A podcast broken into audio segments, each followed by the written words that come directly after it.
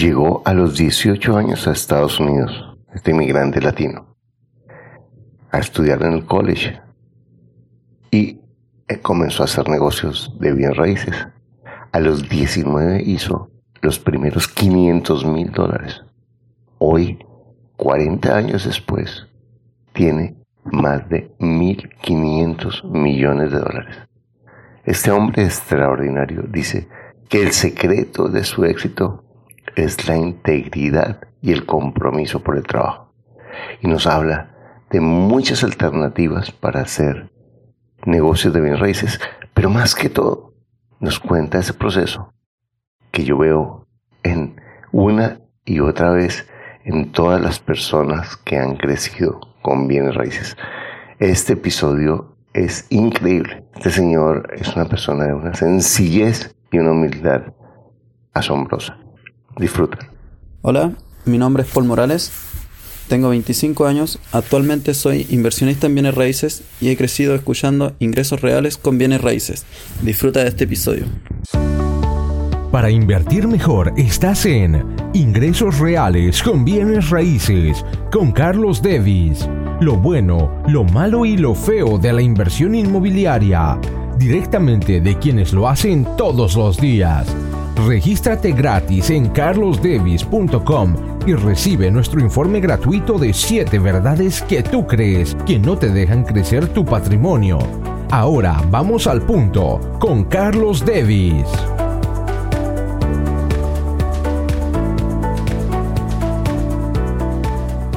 Bueno, he conocido a Carlos por referencias de un amigo común hace un par de años y realmente estoy muy contento porque yo estoy seguro que esta entrevista a mí me va a enseñar que es algo que me encanta de este trabajo porque siempre estoy aprendiendo estrategias nuevas y, e inspirándome con personas maravillosas como Carlos.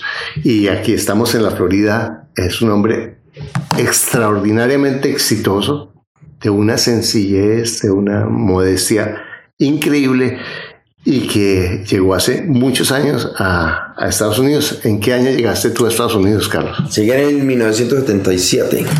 Bueno, cuéntanos un poquito de cómo llegaste y cómo fue tu inicio aquí en Estados Unidos. Me vine como un exchange student, un estudiante de intercambio, en un programa que me mandó al estado de la Montana a estudiar por un año y me vine para San Petersburg en la Florida en el 78, donde fui a la Universidad de San Petersburg College por dos años iba a la, a la Universidad de University of South Florida. Ah, pero nunca terminé porque me quedé muy ocupado trabajando y, y me fascinó las propiedades raíces y entonces me puse a aprender con cursos, iba a seminarios por, la, por los fines de semana, aprendía de la ley, de todo lo que más me pudiera conseguir y empecé a comprar propiedades. O sea, en ese momento tenías qué edad? 18 años. ¿Ahora cuántos tienes? 60. 60, increíble. Pero estás como una bomba eh, haciendo muchísimos negocios. Me estás diciendo antes de comenzar, ¿cuántos negocios cierras a la semana? O nosotros compramos una propiedad casi cada dos semanas. Una propiedad acá, y es una propiedad inmensa, Ahorita hablamos de eso. Bueno, estabas en Montana cuando comenzaste. ¿Sí? Eh, haciendo los cursos. ¿Y, dónde compraste? Cuéntanos tu primera casa, porque la primera casa es como, como perder la virginidad financiera realmente.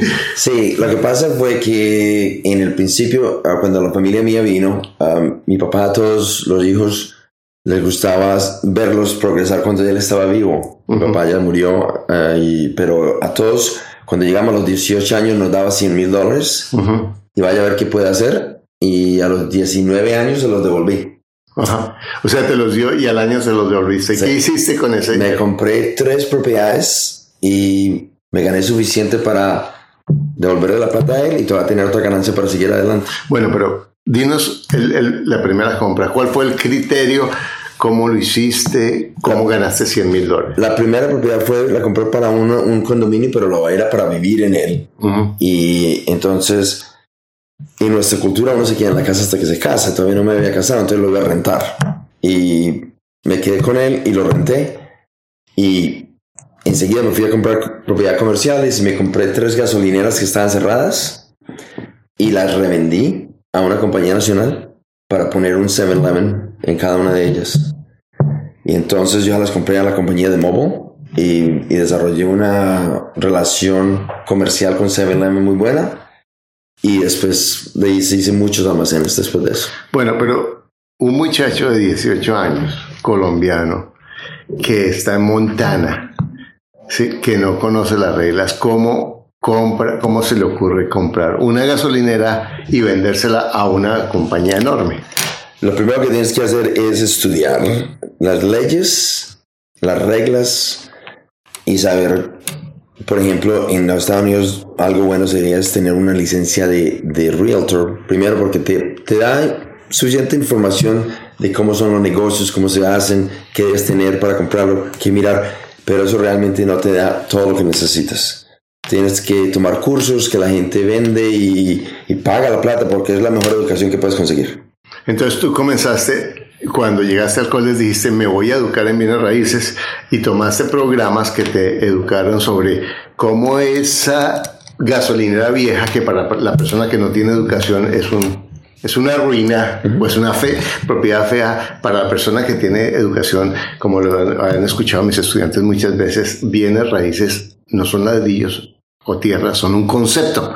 Y eso es lo que hace la diferencia. Entonces tú aprendiste ese concepto en cualquier curso y sin tener ni los contactos, ni en ese momento me imagino que tu idioma estaba, estabas empezando, tú lo que hiciste fue voy a, a lanzarme. Y, Sí, ya había, ya había aprendido inglés porque había pasado un año estudiando uh, cuando me vine de intercambio. pero eras un muchacho. Sí, lo, que- lo primero que hice fue eh, salir y conseguir la licencia de Realtor y aprender tomar seminarios para que eran hechos sobre propiedad raíces para abogados y para, para gente que, está en, el- en ese sector.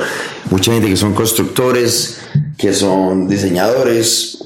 Entonces, otros eran para enseñarte a comprar que cómo se compra una propiedad, qué debes mirar, qué debes inspeccionar, qué tal está la propiedad en tal lado, le- le- los, los estudios del environment de la propiedad si tiene problemas, la zonificación, que es todo. Una- el, valor, el valor de una propiedad depende todo en lo que está la zonificación. Eso es todo lo que tú puedes hacer.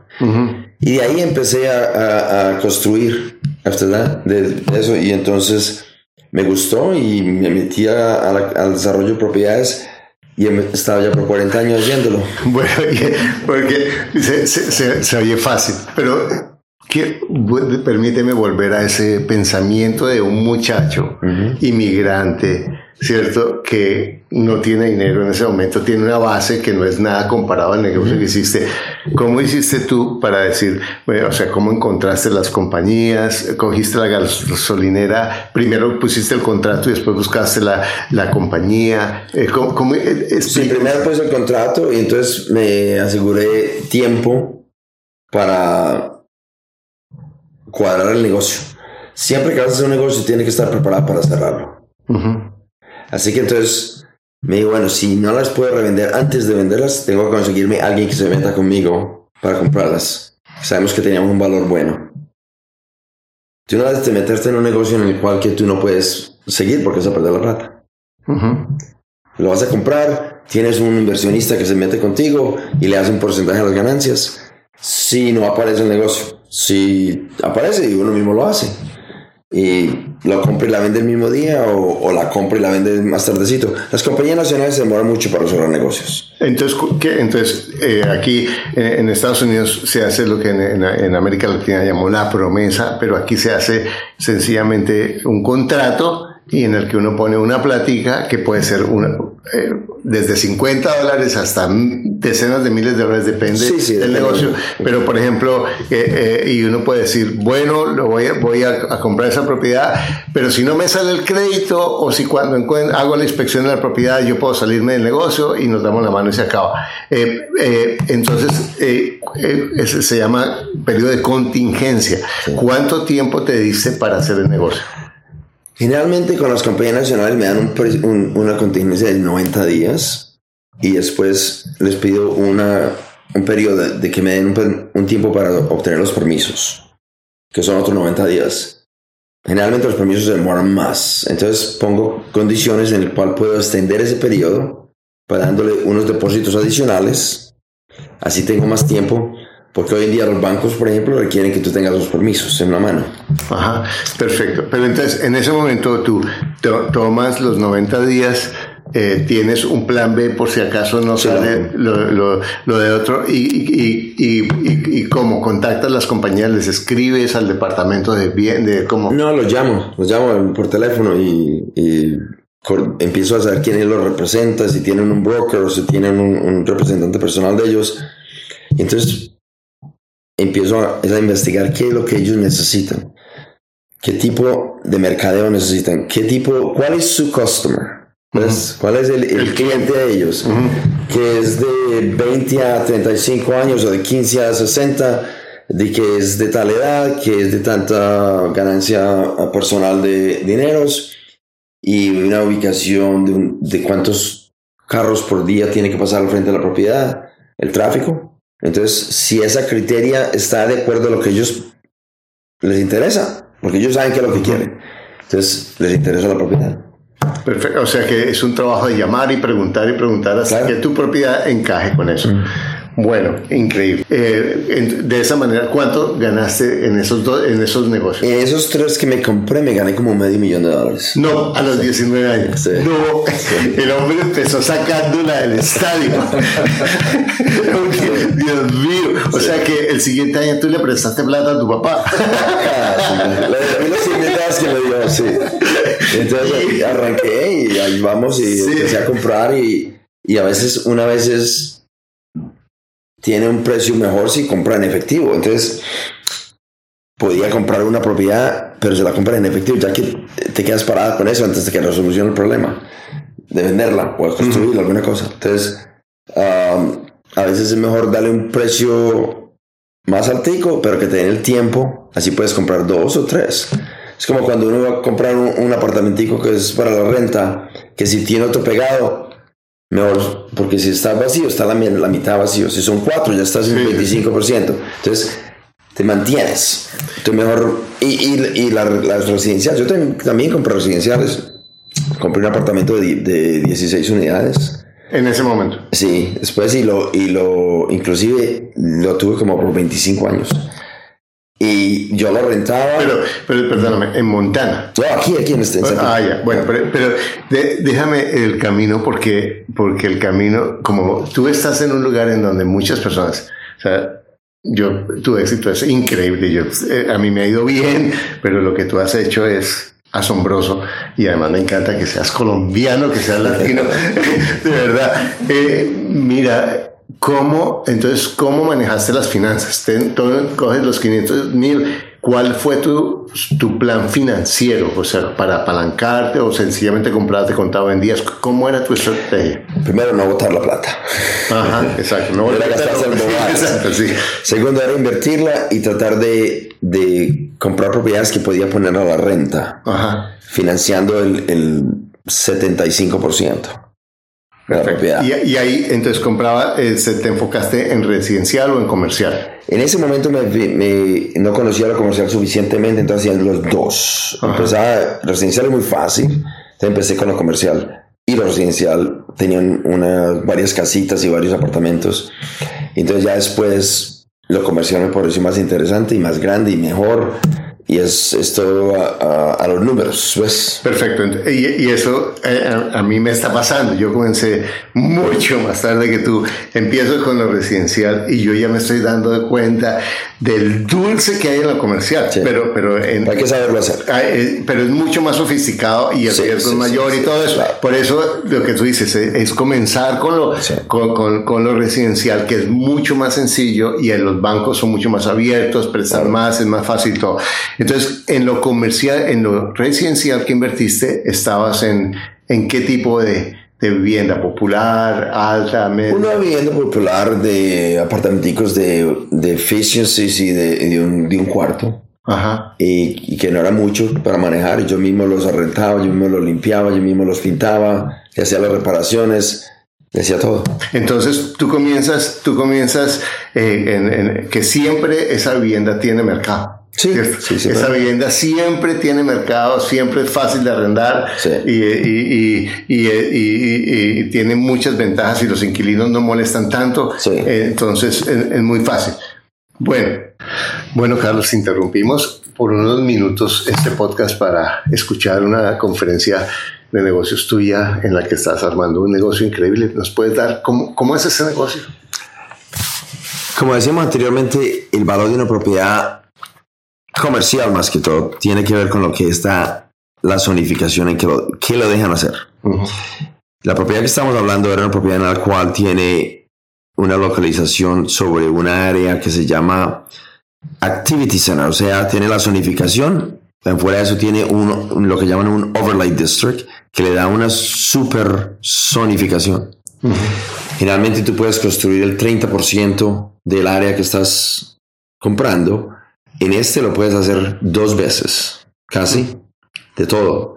Entonces se construye para arriba. Ahí vamos a construir por lo menos seis pisos, 200, 240, 260 apartamentos y vamos a poner un, un almacén de, de comidas ah, abajo, un supermercado y otros almacenes de comidas pa- con parqueadero abajo y parqueadero encima dentro de los apartamentos dentro del edificio. Imagínate una caja y con apartamentos por todos los lados y por el dentro es el parqueadero para lo comercial y los otros apartamentos están detrás y hay ciertos parqueaderos en el primer piso.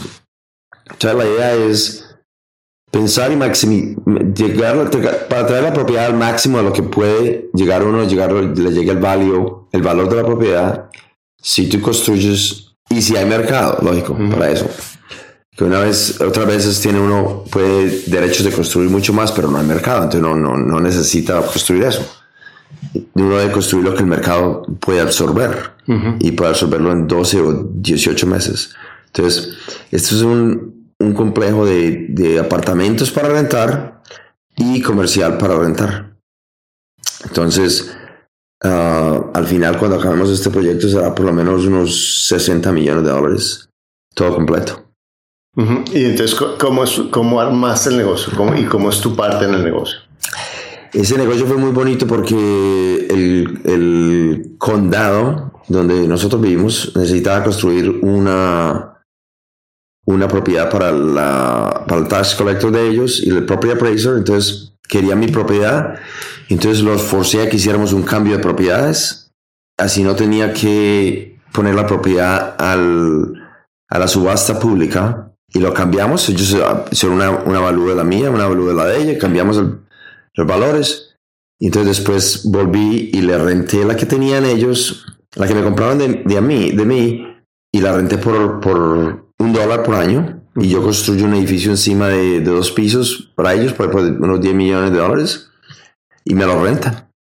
Y entonces eh, tiene el derecho de comprarlo después de un año, porque las leyes de los impuestos nos deja evaluar el, el apartamento después de que el edificio que tenga un año ya de vida, después de completado.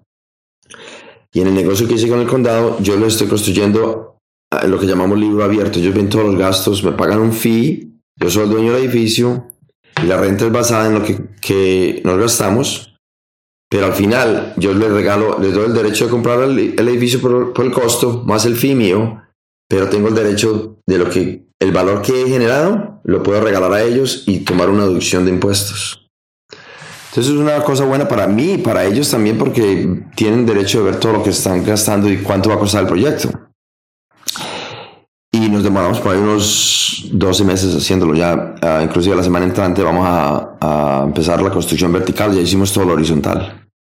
En- Entonces, tú eh, les recibes, el, el, eh, les vendes tu propiedad y después tú se la riendas a ellos Sí. por un dólar al año, le construyes, ganas tus fees como, como constructor, les da la opción de arrendarlo al precio del, de construcción más tu fee o la opción de comprarlo. Sí, ¿Cierto? porque ellos son dueños del terreno, ¿ves? ellos Entonces, son dueños del ter- claro. Porque si, si lo hacía el terreno más el edificio, la renta quedaría muy alta. Ellos Ah, quieren una renta más baja, entonces digo, bueno, tiene que, es como si fuera que, que que pusieran plata en el negocio. Pero entonces ellos están poniendo la- el terreno, Sí, sí, sí. pero me lo están rentando. So, al final de 10 años, si ellos no lo compran, yo puse una cláusula en el contrato que yo puedo comprar el terreno de nuevo para atrás para mí.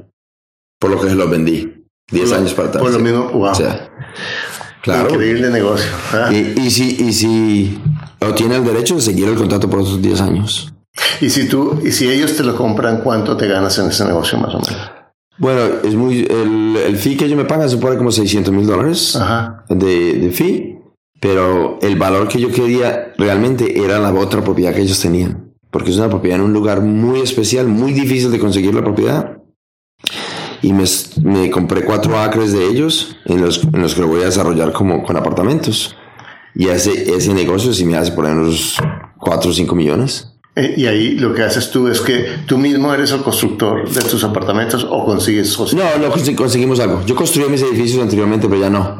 Para mí es más, más fácil pagarle a alguien un porcentaje pequeño y usar mi tiempo en otro, haciendo otros negocios. Entonces tú coges el, el edificio, armas el proyecto constructor eh, arquitectónico para optimizarlo de acuerdo al mercado y, y a la zonificación y de ahí armado con todo se lo vendes casi llave en mano en los planos a un constructor que lo desarrolle.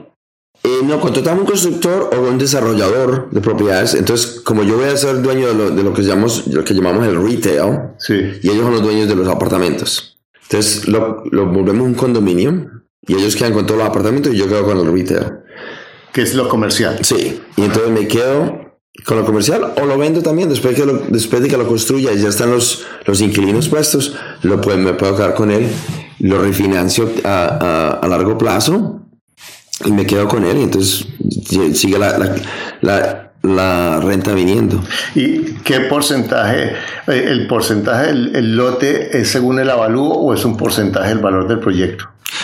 No, el lote realmente es, es lo que tiene que ver es qué es lo que tú vas a construir. La combinación de lo que te dejan construir ahí. Entonces, en muchas partes el, el- el lote representa el 20, el 30, el 40% del, del valor. Depende, porque hay unos negocios que uno hace donde requiere mucho parqueadero, entonces el edificio es más pequeñito, pero el inquilino te paga más porque tiene que tener tanto parqueadero. A veces hacemos en 80 mil pies cuadrados de terreno, construimos un, un restaurante de 8 mil pies y usamos todo. 170 parqueaderos con, con 8 mil pies de restaurante. Y el, y el restaurante está pagando por todo, por todo el, El todo, todo completo, sí. Ya. Eh, Entonces, entonces el porcentaje del lote depende de la densidad del proyecto. Sí, lógico. Y lo que estás usando. A veces usamos 100%. Si es en una, en una cerca al- a los centros de las ciudades donde te dejan construir más encima hacia la, la línea de la propiedad, entonces construye vertical. Entonces el lote vale más. Ah, vale más por pie cuadrado, sí, porque, porque te dejan construir más. Entonces, tú lo, entonces si, si yo voy a ser el constructor y tú el dueño del lote, eh, depende de la densidad, es el porcentaje del lote. Sí, pero es una, es, una, es una medida que nunca realmente le pagamos mucha atención, solamente porque lo que tenemos que ver es si compramos un terreno de, de dos acres, por ejemplo, y vamos a construir ah, 150 apartamentos ahí, por ejemplo, ¿qué tan alto el edificio tiene que ser para llegar a esos apartamentos y cuánto el costo de construcción? Porque después de que pasas de 3, 4, 5 pisos, 6 pisos, 7 pisos, se vuelve más costosa la construcción y tienes que poner más parqueadero Ah. en infraestructura. Es más caro. Entonces es más caro que poniéndolo en el terreno. Así, si había más terreno para comprar, probablemente es más barato comprar más terreno, pero generalmente no hay. Especialmente en este condado donde estamos. Estamos para tú conseguir 10 acres de propiedad en este condado es difícil. Ujú. Ahora tengo tres proyectos en los cuales es- casi todos son de 10 y 12 y es, estoy tumbando, comprando una cosa y tumbando para poder conseguir tanto terreno. Una, un- una uh, concesionaria de carros, un uh, parque de, de mobile homes, de trailers y quitar todos los trailers y sacar todo el mundo de ahí, que es un proceso Y, y difícil. difícil y molestoso y- y Y co- sí, con- entonces, ese otro proyecto que estamos haciendo en Clearwater. O sea, compré un, un, un proyecto de 156 trailers. Lo estoy desbaratando ahora y aquí tenemos que hacer el eh, test para asbestos, quitarle el asbestos y después tumbarlos, que es un, costo, un proceso costoso. para tumbar un trailercito de esos, no es raro gastarme 5 mil dólares. De quitarle el asbestos, tumbarlo y moverlo y son 156 y ahí voy a construir 255 apartamentos. ¿Y eso financias con, con bancos o con socios? No, con bancos eh, lo hacemos, con bancos. Uh, esos negocios se ponen generalmente con un, el banco, te en apartamentos requiere pagar el 35% de, de, de, um, de cuota, como ustedes dicen, de cuota. Y en los comerciales nos financian hasta el 80-85% del negocio y tienes que poner el 15 o el 20%, por eso tienes que saber qué es lo, que están haciendo. No, no, se lo hacen a todo el mundo. Sí, sí, sí. sí. Pero um, entonces con, con, apartamentos, porque te llevas más o menos año y medio a dos años a llenarlo y estar estabilizado. Bueno, yo te voy a hacer una pregunta teórica, pero que va a ayudar a muchas de las personas que están oyendo esto. Vamos a decir que hoy tomo a Carlos con 60 años, que ha vivido la mayoría de su vida en Estados Unidos, y te pongo en Chile, en Perú, no te pongo en Colombia porque es colombiano, en Perú, en Chile, o en México, o en España. Y te digo, tú no tienes ni un centavo, no conoces a nadie, ¿sí? Y te voy a, y tienes que conseguir un millón de dólares en dos años o tres años. ¿Qué harías? Bueno, propiedades es, es un negocio muy hermoso y en todo el mundo es así.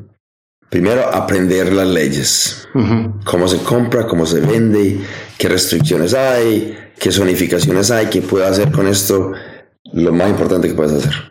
Y te meterías en entonces, claro, con la experiencia que tú tienes, vas a empezar, empezarías con comercial o con residencial. No, con residencial mucho más fácil. Es más fácil. Entonces comenzarías con residencial.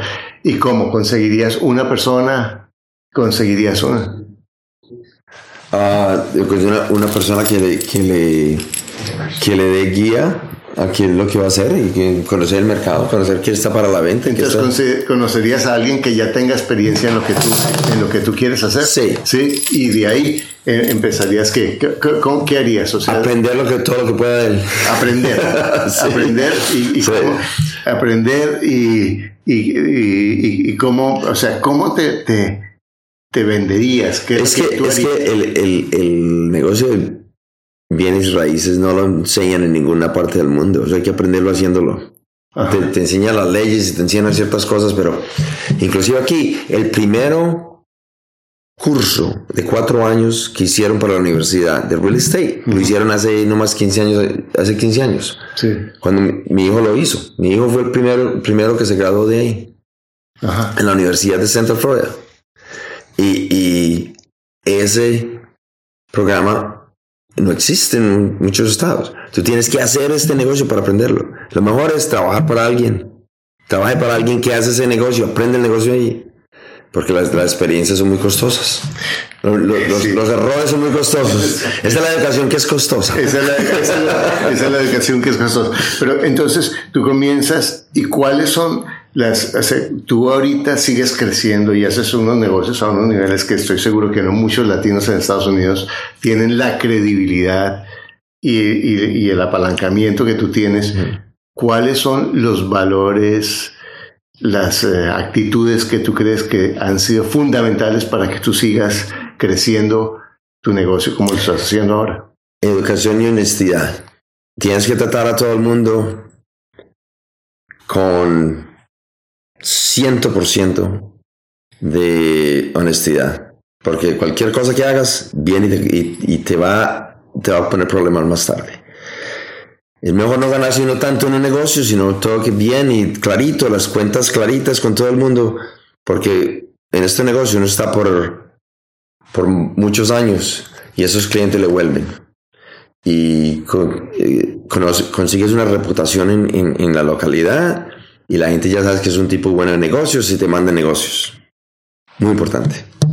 Bueno, yo tengo la- la- la- el amigo que, que nos presentó es un muchacho que él me cuenta que él te conoció lavando carros y él te y hasta hicimos un podcast con él y él habla de que tú eres su mentor, ¿cierto?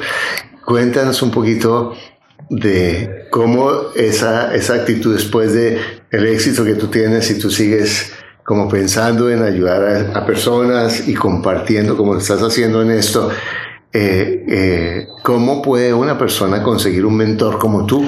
Bueno, eso, eso es realmente cosas que pasan en la vida. Eh, eh, Cuando la persona que tú estás hablando, yo ven- venía a lavarme mis carros a mi casa.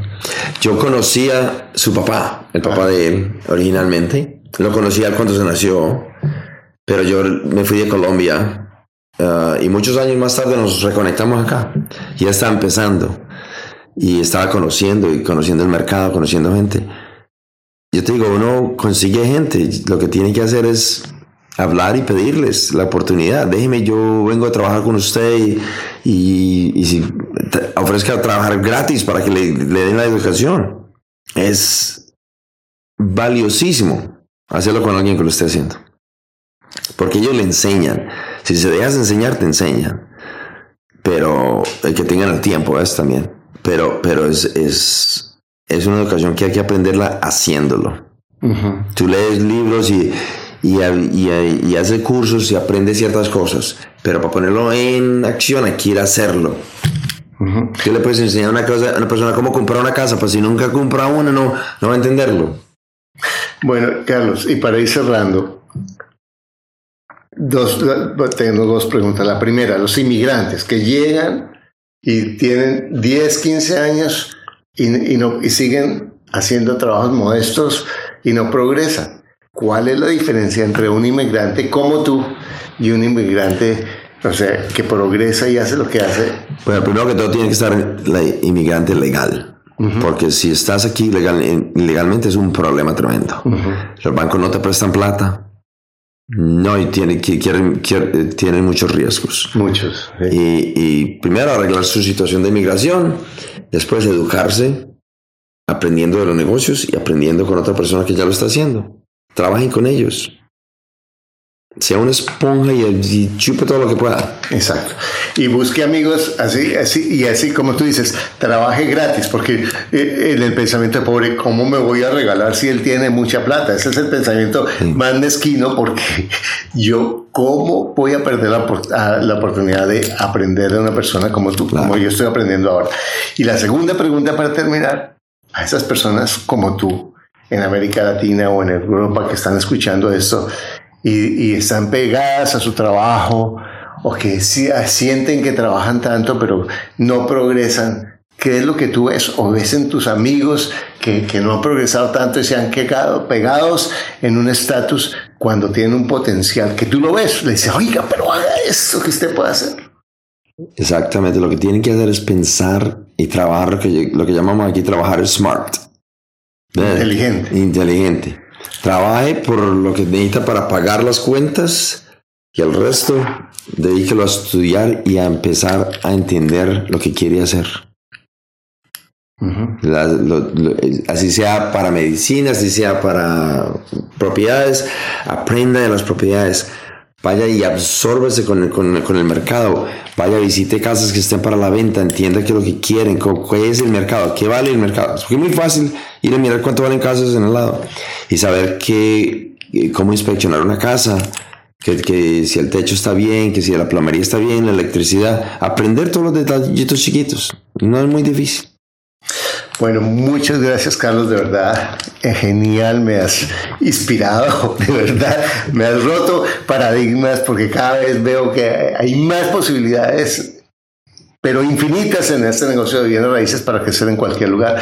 Y tú en, en donde estás tienes la oportunidad. Si tú no has crecido más es porque no te has informado lo suficiente, porque mm. ahí están las oportunidades, ¿cierto? Sí, sí, sí. Y uno siempre conoce a alguien que, que tiene propiedades. Alguien, siempre conoces a alguien que tiene una casa, o así, y a ver cómo les ayuda, cómo les cómo se conectan y le empieza a, a educarlo. Y a preguntarle. Claro. Y a pre cómo lo hizo, cómo arrienda, cómo vende, cómo compra, claro. cómo hace. Preguntar, preguntar, preguntar. Bueno, sí.